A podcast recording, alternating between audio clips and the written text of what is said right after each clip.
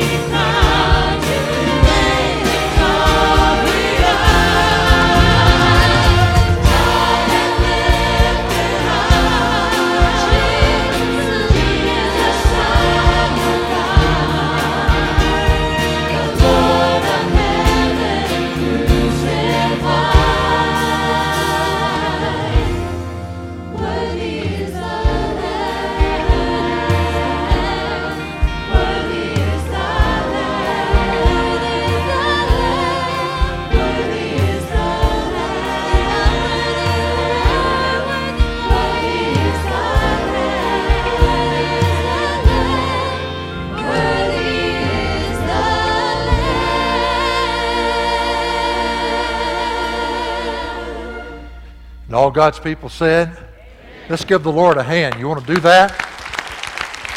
Isn't that awesome? Worthy, worthy is the Lamb. We're glad to have you here today. And boy, this is summertime, and we have people here and here people there, people everywhere. But we're just so glad you're here today. And anybody that's visiting with us, we are so grateful that you've been you've come to visit with us today. We're going to ask you just to do us a favor if you haven't done it. It's a little in front of you, in the back of the chair in front of you, is a card. It's called the card. we have a real original team around here. But anyway, the card. And on that card just gives us information about you. We'd like to be an encouragement to your life, just to do whatever we can do to, to help you, and also to tell you that on the 20th of July, that will be our next discovery class. It's all done in one day. They, even have a meal to close it out. And so, if you would like to join us, want to know what we're all about, that's the discovery class. It's not to check you out, it's for you to come and check us out. If you're going to join, you need to know what you're joining and how to do that. So that's the next class is the 20th, and hopefully you'll make note of that. But visitors, if you just took a moment today, fill out that card, give it to us at the offering time, or give it to an usher or somebody before you leave. We'd deeply appreciate that. Okay. Look around and find somebody and say, Boy, you haven't been in the sun much this summer, whatever. Make somebody smile. Just put a smile on their face and don't leave them until they smile. Would you do that?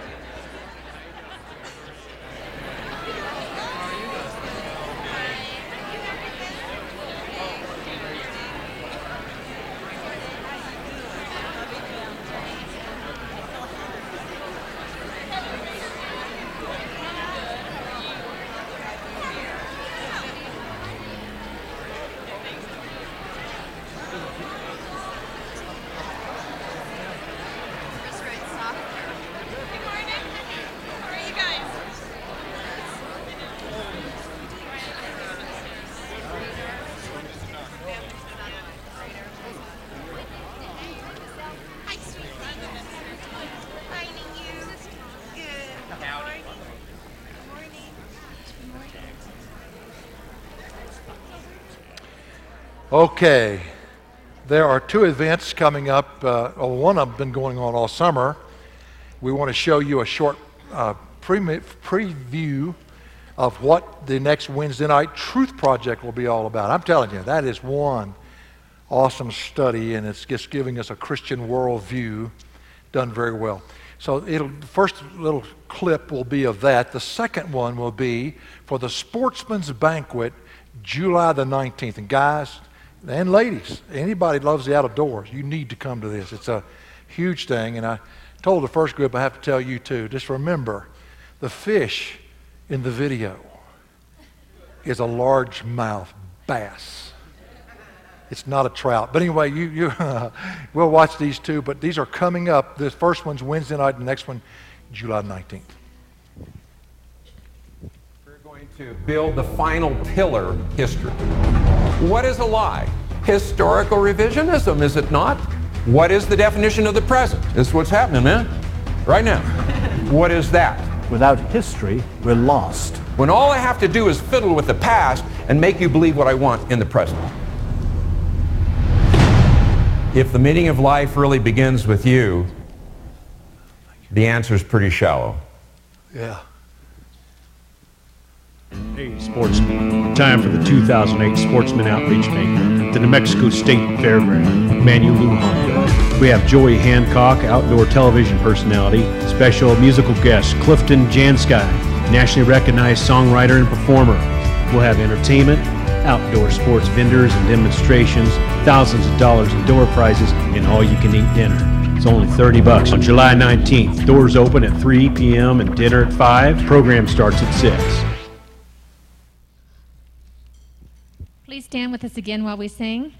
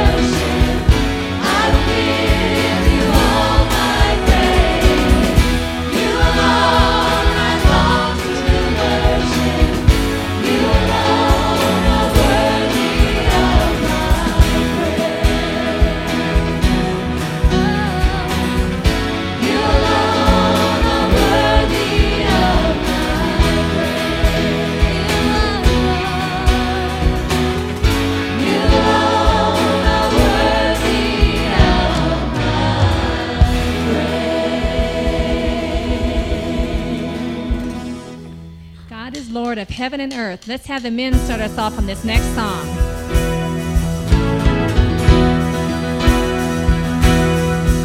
In a faith, rise up and see of a great and glorious King. You are strong when you feel weak, in your brokenness complete.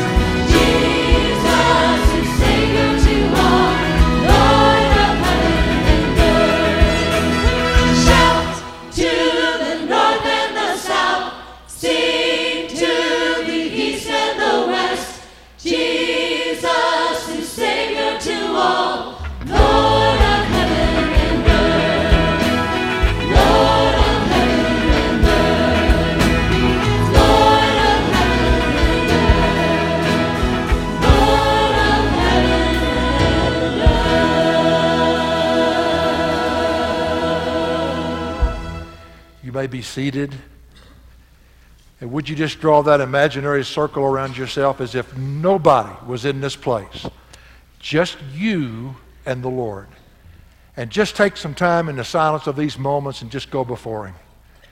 Just go right into His presence. If you're a believer, you're welcome. Just go right into His presence in the name of Jesus and just praise Him and talk to Him and tell Him what you on your heart this morning.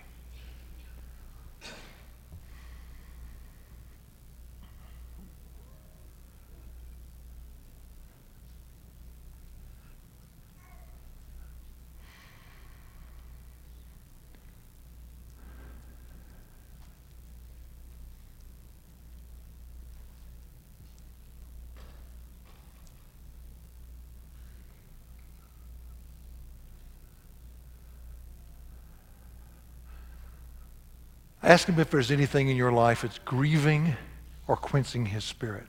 A sin you've not confessed and brought before him. He's already aware of it. But something you haven't brought before him. It's for our benefit, not his. Maybe it's an attitude you have, whatever.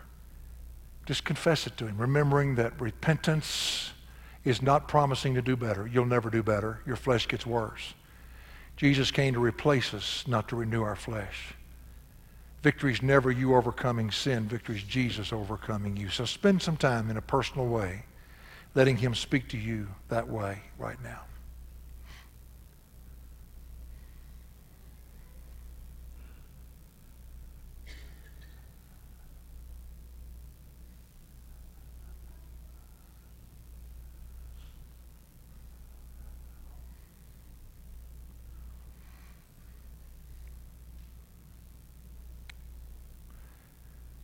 We're still in the mindset of the fourth and the beautiful freedom that God has given to us in our country.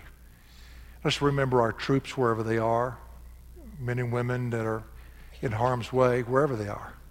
Let's remember them. Let's remember their families. Let's remember our president. Let's remember our government leaders. Let's remember our country in this very, very critical year and time that God would lead us.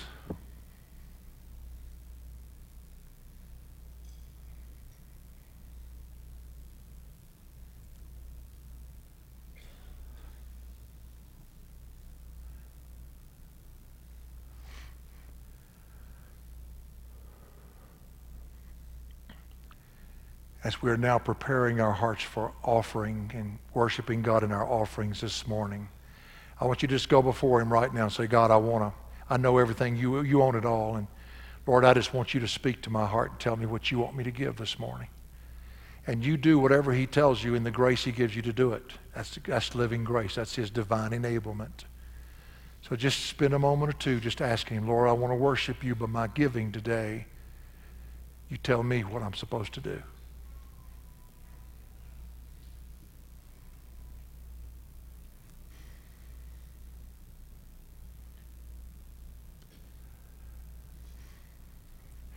Father, we thank you so much for loving us like you do. We seek to honor you, but Lord, we fall so short. Lord, so many times we ask you to lead us, but the problem is we're not willing to be led. And I pray, Father, you'll soften and tenderize our hearts. Lord, that your will and your truth would become so important to each of us. Lord, all of us have our weaknesses. All of us have our struggles. Thank you, Father, that you overcome us. And that's what victory really is. Not us overcoming sin, but you overcoming us. Overcome us even at this time of offering today, Father. Speak to each heart. And may the offering today bring glory to you, bring honor to you, Father, because you initiated in the heart and you enable that. May it be a blessing truly. Lord, we're in the middle of the summer and we thank you, Father, that you're never caught up short. Speak to your people and we'll praise you in Jesus' name. Amen. Ushers.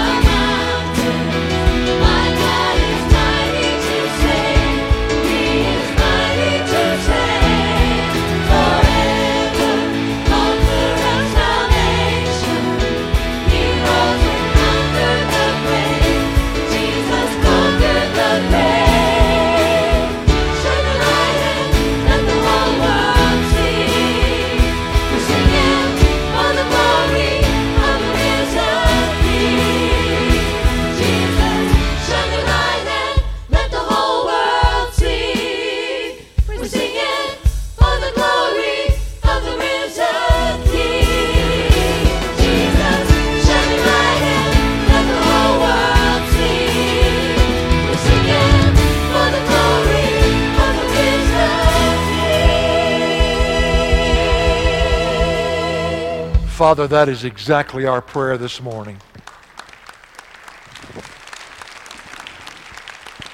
We pray that your light will shine in and your light will shine through us so that the whole world can see. And Lord, we thank you that you're the one who moves mountains. Lord, there may be somebody here today and there's a mountain in front of them, a circumstance they could never change in a million years.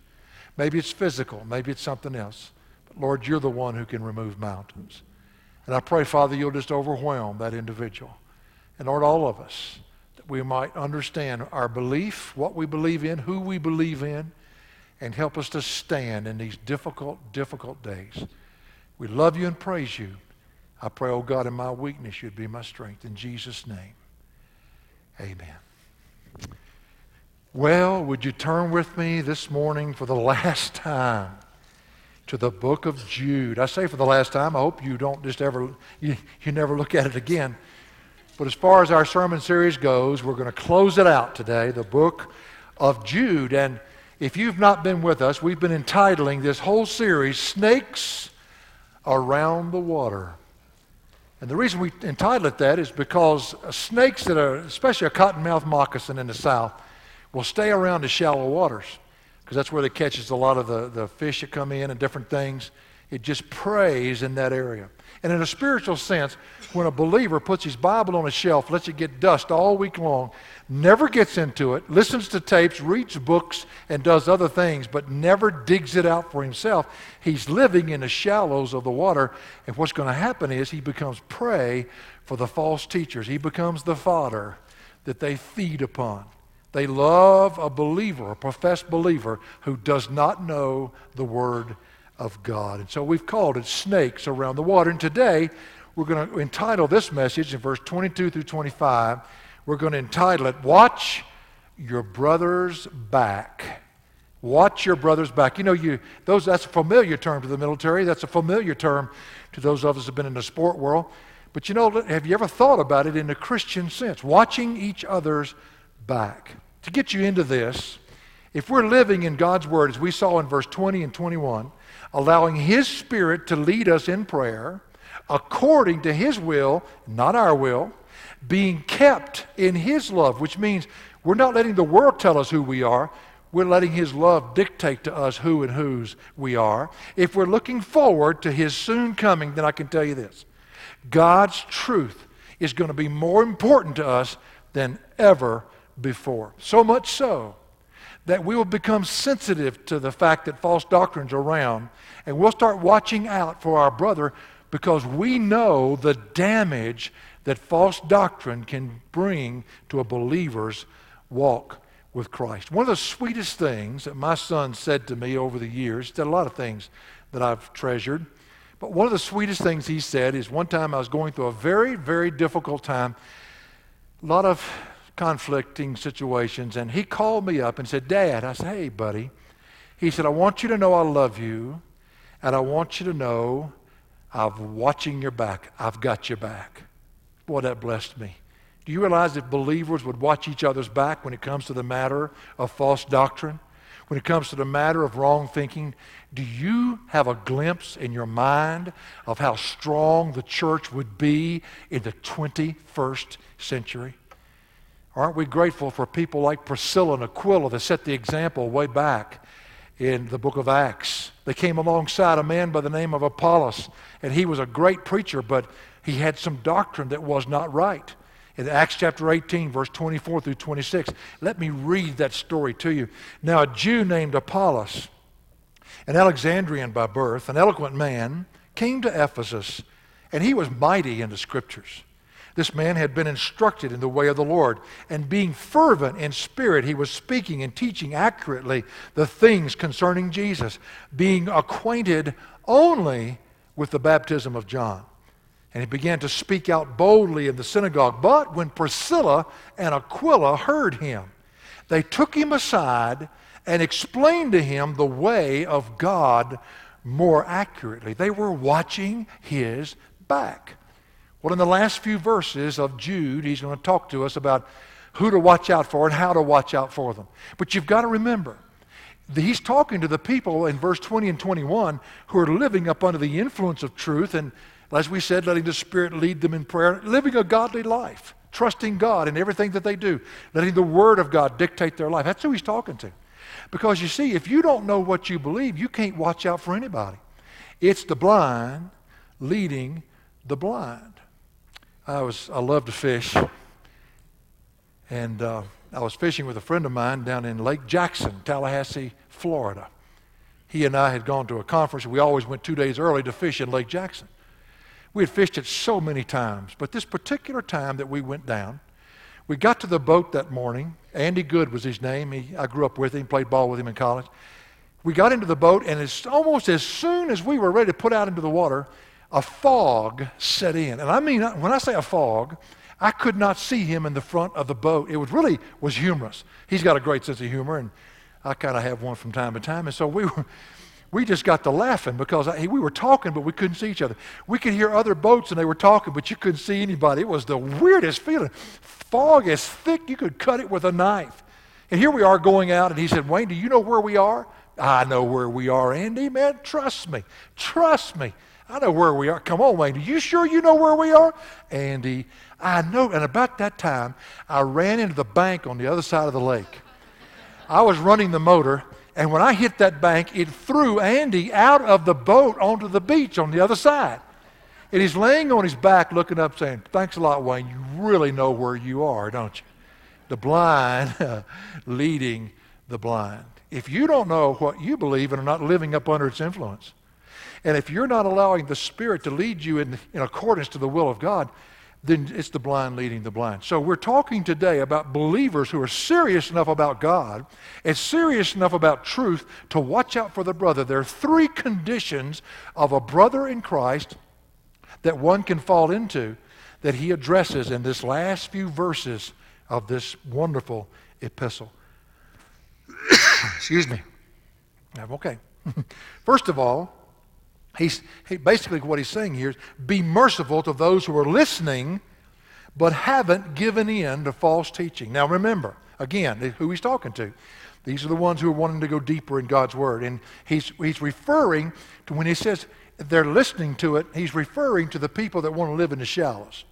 He's talking to the people that want to go deeper, but he's talking about the people in their same body, and in the same, same circles that want to live in the shallows of God's Word. Uh, they're try- in other words, a person that lives in the shallows comes to church because he loves the fellowship, comes to church because he loves the music. But you see, what he's trying to do is get the best of this world and the best of the Christian world and somehow trying to put them together. And that does not work. It does not work. Jude says in verse 22 and have mercy on some who are doubting. Have mercy on some. Now, back in verse 2, remember, he said, May the, the peace and the mercy and the love of God, or the mercy, the peace, and the love of God be multiplied to you. Now you understand why. We, we not only need the mercy individually, but we need to be filled with God's divine compassion for the people around us that will not come out of the shallows and start listening to false doctrine. The word mercy is the word elio, which is the divine compassion of God that none of us deserve. If anybody thinks they can deserve mercy, they don't understand the word. This is what Christ produces in us when we're living the way he says in verse 20 and in verse 21. Have mercy on some. Now, it's in the imperative mood, which means this is a command. This is not a suggestion. This is not an option. This is a command. The first reflex that we would have if Christ is living his life in and through us and we're living under the influence of his word in truth by saying yes to him, the first reflex that we would have when we see a brother listening to false doctrine is compassion.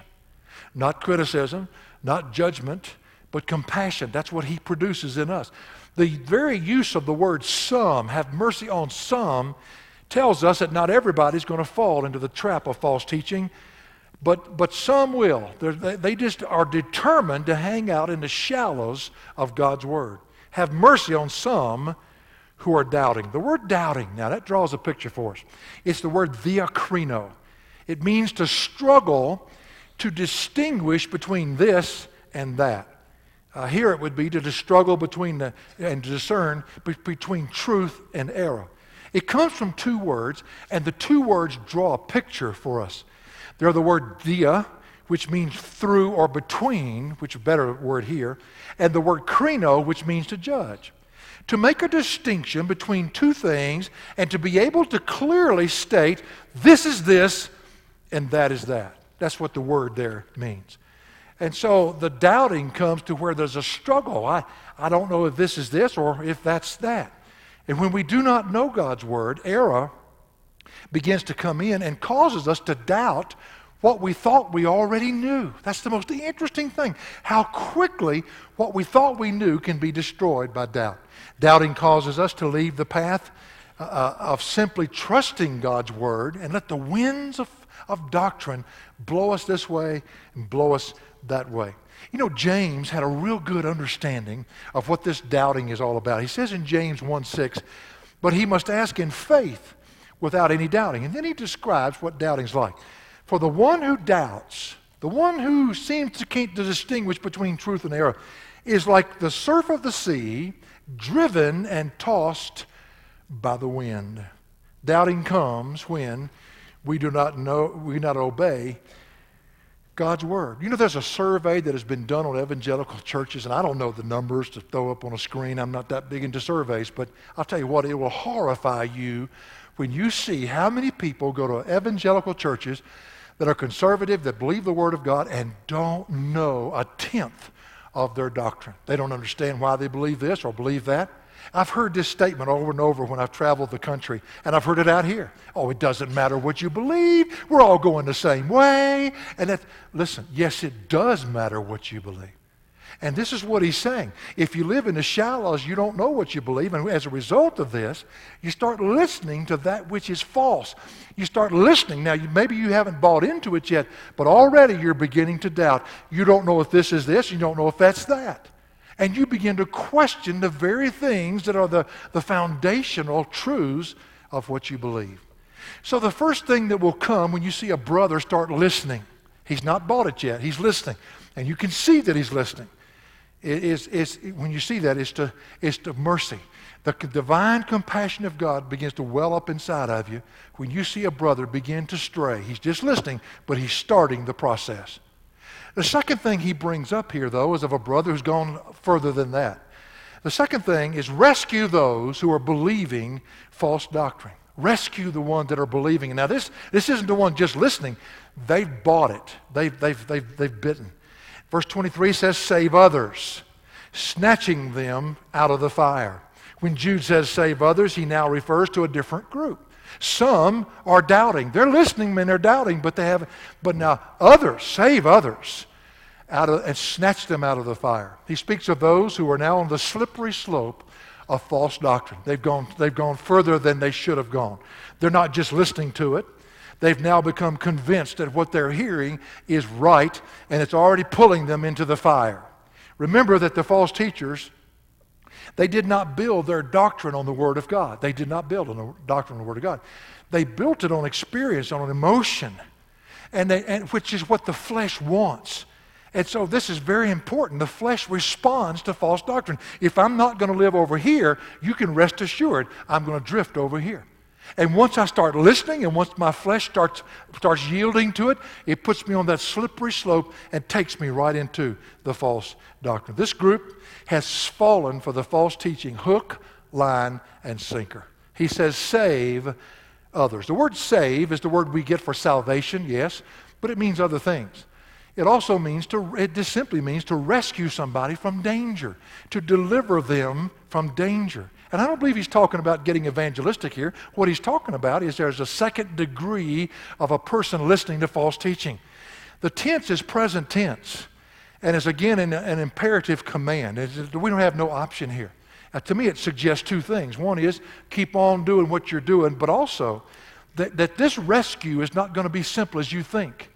It's going to be a process. It took a while to get this person into the false doctrine. It's going to take some time to get them back out of it. So it's going to take some stick to itives there. Again, this is the group now that, that you're trying to rescue that, that stayed in the shallows of the water of God's Word. They were the ones prone to listen, and now they're prone to slip right into the false doctrine. Save others, he says, snatching them out of the fire. The word snatching, and I love this word, is in the phrase snatching them out of the fire, is the word harpazo. Harpazo is a word that means to snatch something out of something. In fact, it, it, it's related to the word used in 1 Thessalonians 4.17 when it talks about being caught up. It means to snatch something out of something. And in 1 Thessalonians 4.17, it says we're caught up together with Jesus in the clouds. It is this word that we take in the English for the word rapture. Now, the word rapture is never in Scripture. And somebody says, Brother Wayne, you can't believe in the rapture of the church. The word rapture is not even in Scripture. And I say, You're exactly right. See there? Well, now, wait a minute. The word harpazo has the idea, when it was translated into the Vulgate, the Latin, they tried to take the word and use it uh, in a sense that how, what is something that swoops down and, and snatches something out, like snatches a lamb out of a flock or whatever. And they came up with the word raptor, not harpazo, that's Greek. But they came up with the word raptor. What happened in English? We took the word raptor and we got the word rapture. And so, snatched out of here. I still believe that one day we're going to be taken out of here, folks. I really believe that with all my heart. Now, I know some of you don't. That's okay. You stay here, send me a postcard. I'm going with the first bunch. He said, of save others, snatching them out of the fire. Now, it shows that they're already in the fire. Now, it's interesting here, the imagery. He, he, he uses ek, out of, which means they're already in it. And the word fire is the word pur and gives a vivid imagery of what fire does. Now, fire can be helpful, but he's not talking about a helpful sense of fire because he says rescue them from the fire. So, if it's helpful, why would you want to rescue them? No. This is the, the, the worst end of what fire does fire destroys, fire uh, hurts, fire ravages whatever we have. And I think the, the, the, picture here is that when you get into false doctrine, everything that you have in Christ is ravaged away from you.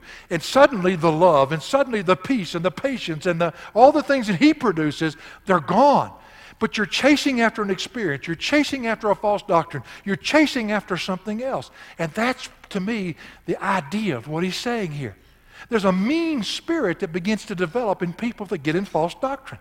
They're listening to it. They all of a sudden they stop caring about truth and other things, and then they buy into it, and their attitude becomes judgmental, pharisaical, critical about other people. In fact, I was doing a meeting with, with Brother Roy Hession that wrote the Calvary Road. That's one of the nine Christian classics he wrote. He's in heaven today, and and he, he I think the better one he wrote was My Calvary Road when he gave his own personal testimony in that. But Brother Roy and I were preaching in Mississippi, and I preached a message on Jesus is the only well that you ever need to drink from. Man came up after the service. He said, I'm offended. You've offended me, and you've offended the Holy Spirit. well, to be honest with you, I wasn't really worried about him, but I was kind of concerned about the Holy Spirit. now, how did I offend the Holy Spirit? He said, You never mentioned the Holy Spirit. You only talked about Jesus. I said, Whoa, whoa, whoa, I beg your pardon. I said, Romans chapter 8, verse 9 says, The Holy Spirit is the Spirit of Christ. And I said, I didn't in any way offend the Holy Spirit. I complimented him because Jesus said, when the Spirit comes, he will never speak of himself, but he will only speak of me. And I just simply did what he led me to do in this message. But the mean spirit, this man was, was the, the guy who held a Holy Spirit conference every year in the state of Mississippi. My goodness the mean spirit, the judgmental attitude, and the way he hit me right in the face with that. And you think, now, you know what's happened?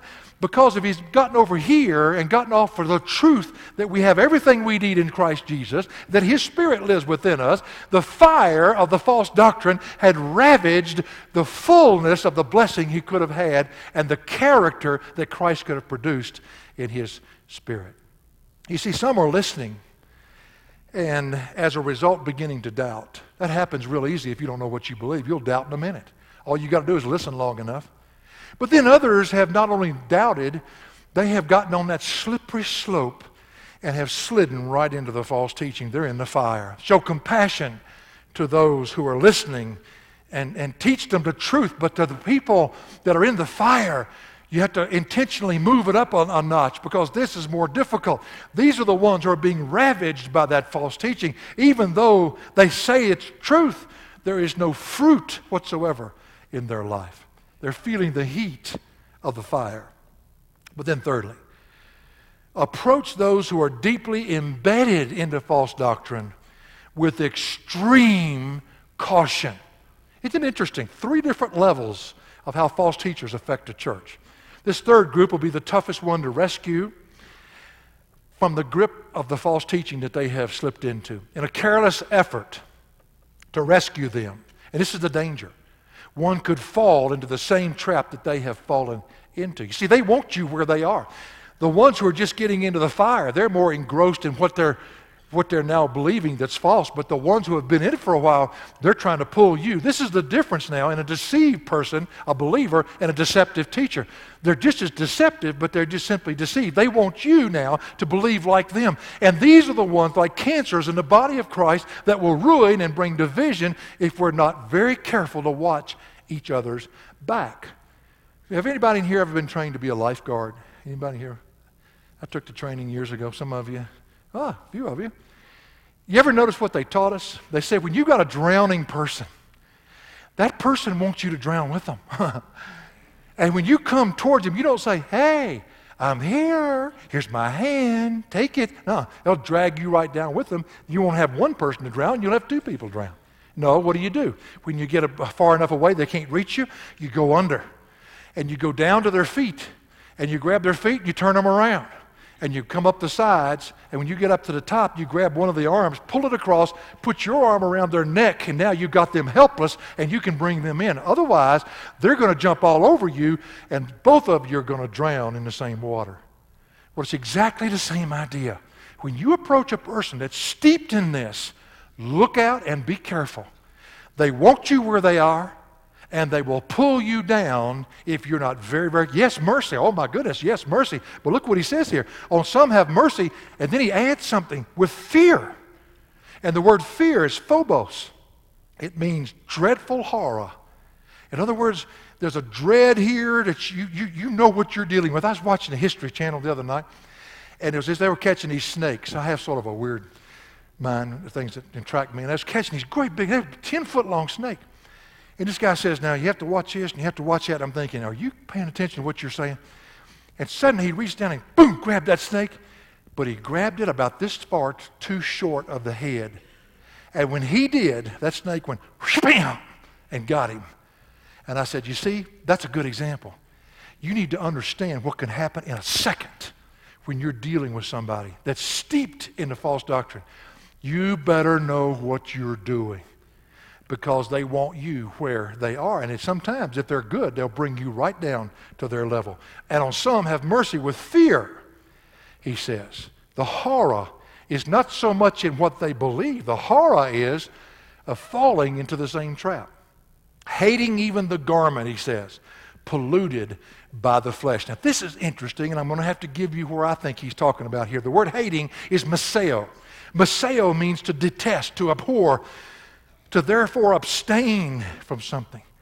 Uh, it's, it's, it's in the present active and points to the fact that this detesting is present every second of what you're doing. You, you're always consciously aware that they could pull you into even saying what they're saying if you're not really careful.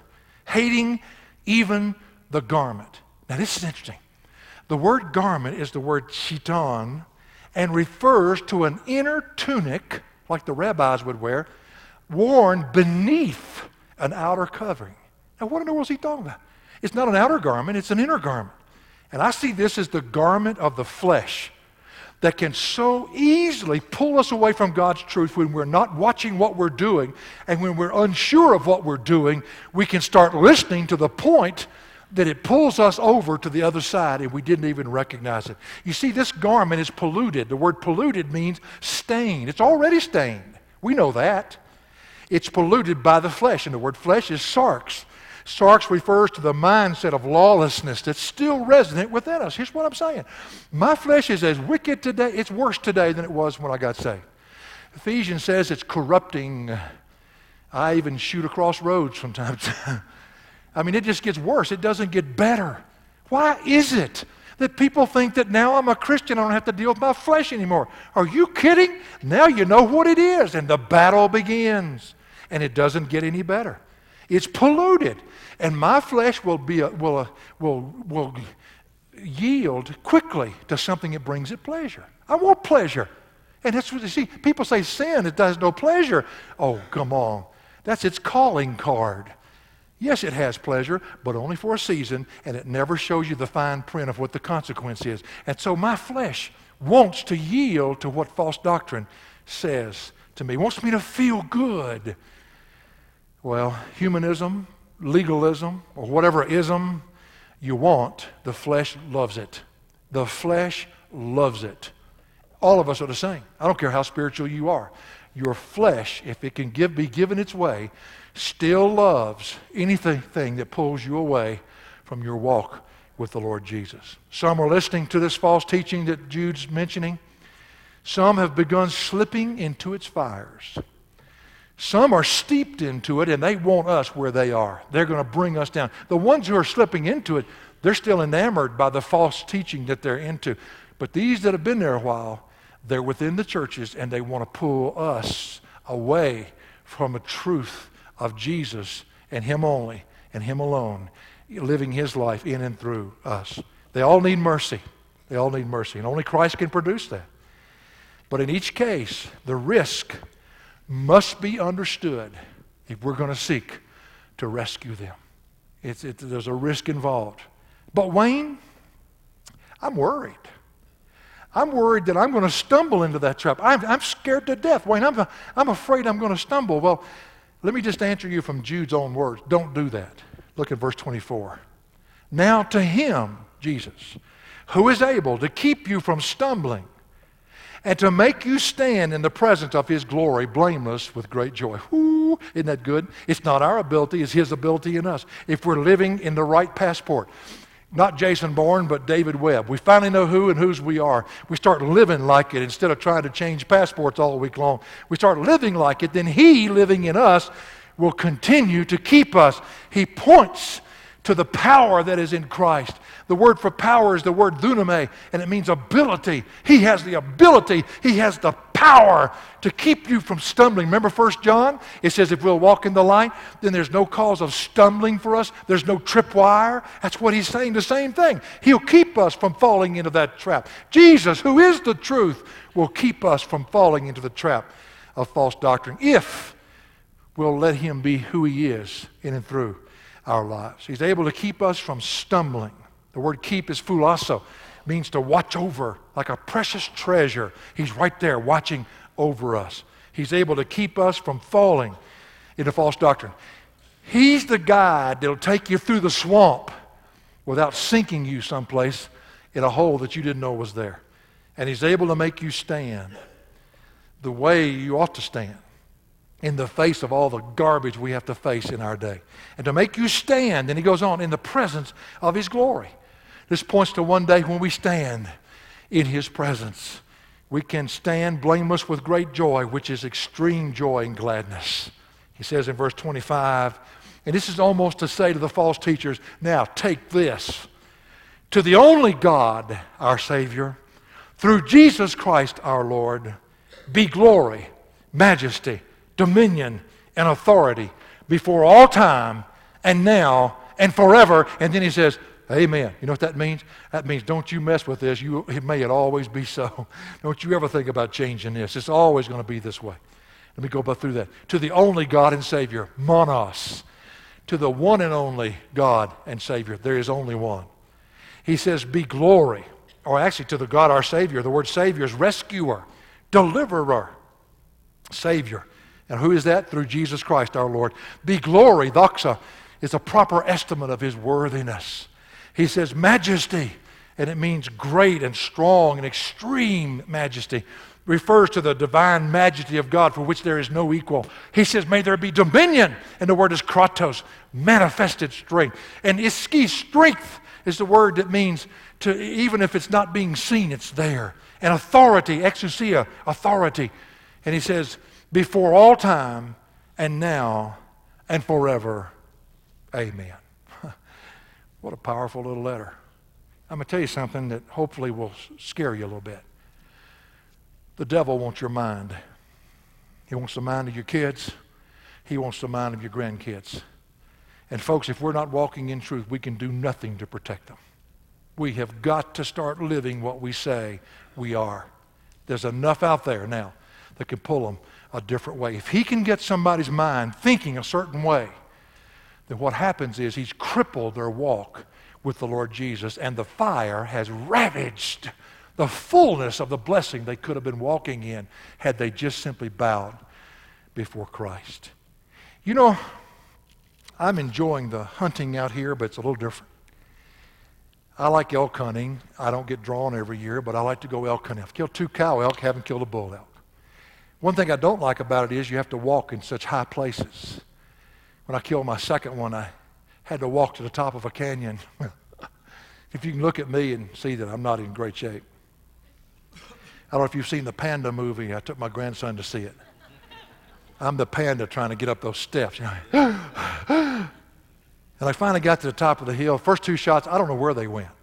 I, I couldn't hold still. I was, I was trying to get my breath. Finally got the elk, and the little boy, five years old, was with the guide, David Welty's son. He looked up at me and he said, You know what? It's pure luck you ever hit that thing. I said, You little smart aleck, you're right, but I don't you have to say it to me. Do you know what an elk will do? This is amazing. They're smarter than Christians. If an elk, a cow elk, picks up danger, and there's usually traveling herds, if it picks up danger, that bull's in their midst. For whatever reason, all the elk, the cow elk, get around that bull elk in a circle. It's amazing. You couldn't get a shot at it if you wanted to. And they walk with that bull elk until he's out of shot range or until they're over the hill. It's incredible. They watch each other's back. Wouldn't that be awesome if Christians in the 20th century would just get a clue, start learning what the truth is, and then start watching each other's back? How strong we would become against the onslaught of false teaching. That's what Jude's trying to say. The best defense is an offense to live what you say you are. And another thing he would tell us quit listening to it. Quit listening to it. Because once it gets your attention, it puts you on that slippery slope. Before long, you're steeped in it. Now you want to pull everybody else where you are, even though you're miserable but won't admit it. Wow. Well, let's stand together. Bow your heads if you would and close your eyes. Let's just let the Lord speak to us today. Maybe you're here today and you don't know why you believe what you believe. You're not even sure what you believe. So let's, let's just let the Lord speak to us. Father, we just thank you so very much that You've given us the word. Lord, we think about the Old Testament the prophets. They prophesied in part, in portion. They didn't have, have the full picture. We look, Father, at the, at the New Covenant, and we see the canon, and we see how Paul wrote half of it. We see the epistles that have been written. But Lord, now we have it in our hands. Lord, there is really no excuse. You, you've put your spirit within us. You've given us the mind of Christ. You've given us your word. Father, I pray that we will get serious about walking up under truth. Every one of us fail. Every one of us sin. Every one of us have our weakness. But thank you, Father, that when we come to the Word, it tells us what to do, even when we fail. Father, I pray today that you would just reclaim lives, Lord, mine included, all of us, Lord, that we would be kept from stumbling with the false doctrine that's all around us. Lord, even in humanism, even in the things that are just quickly to grasp Lord, thank you that you'll protect us. And I pray, Father, in this service that if there's somebody here that does not know you, never have experienced the truth, then, Lord, I pray they'll come to know you today. In Jesus' name. With your heads bowed and your eyes closed, the praise team is going to lead us. This is not a time to sing, but a time to listen. Who's here today? Who's here today that doesn't know Christ, perhaps? And Christ is beckoning you to come. You see, this is the difference in Christianity and any religion in this world. In Christianity, Christ comes to live in us in the person of His Spirit, to do through us what we could have never done. There's no uncertainty in the Christian life. It's all certain in Him. Our hope is certain. There's no iffiness about it. He comes to live in us. The victory is already ours. He won it for us at the cross when He resurrected and then ascended, was glorified. Maybe you're here today and you'd like to come to know this Jesus. He certainly loves you. He certainly has died for you. If you'll come straight towards me and go to my right and your left, just go across the front. There's a double door there. People would like to meet with you and counsel with you and pray with you. Or maybe you're here today and you'd like to join our church, you'd like to become a part of this body, they'll explain that to you when you go over there. But maybe you just need to come to the altar and say, Oh God, I, I, I hardly ever get into your word. I don't even really know if I c- could defend my faith. I, I don't even know what I believe anymore. I've heard it from people, I've read books, I've heard tapes, but I don't know your word. It doesn't know me. Maybe you just need to come and spend some time making some things right with Him. Don't commit to Him anything. No, you surrender to Him. It's a big difference in commitment and surrender. And maybe you need to come to the altar. Nobody will embarrass you, and nobody will make fun of you down here. Maybe you're coming to pray for somebody else. That's certainly okay. Let the Lord move in your heart right now as our praise group leads us. Listen to the words that they're singing.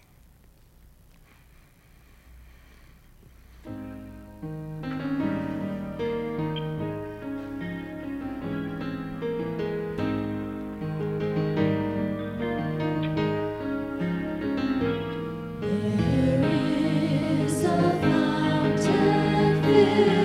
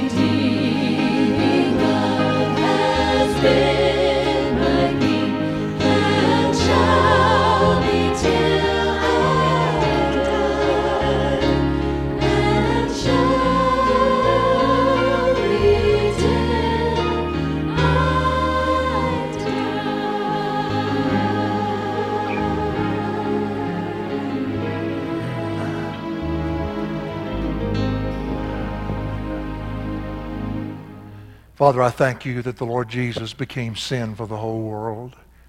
Went to the cross paying a debt he didn't owe when we owed a debt we couldn't pay. And I thank you, Father, that what kept him from ever for forever being separated from you, for sin separates. I thank you, Father, that the shed blood on the cross was more powerful than the sin of the whole world.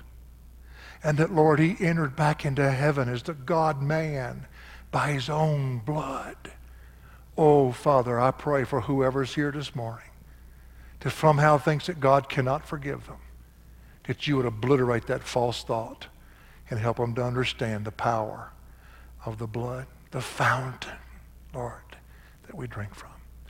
Lord, we just praise you for all that you're doing, for all that you're wanting to do, and what you're going to do in the future. May we be the yielded vessel to let you do it through us. In Jesus' name, amen. Join hands together, if you will, and let's just sing what our praise group just sung. Don't you love the music that God's given us to express our appreciation for that which we're grateful? Let's just sing together.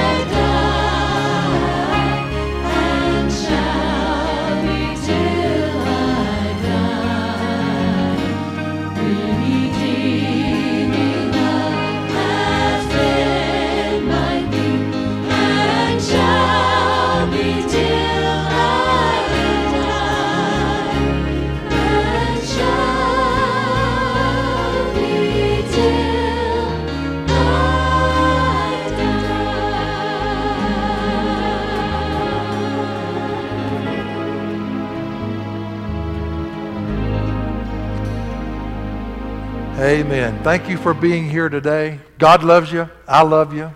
See you next time.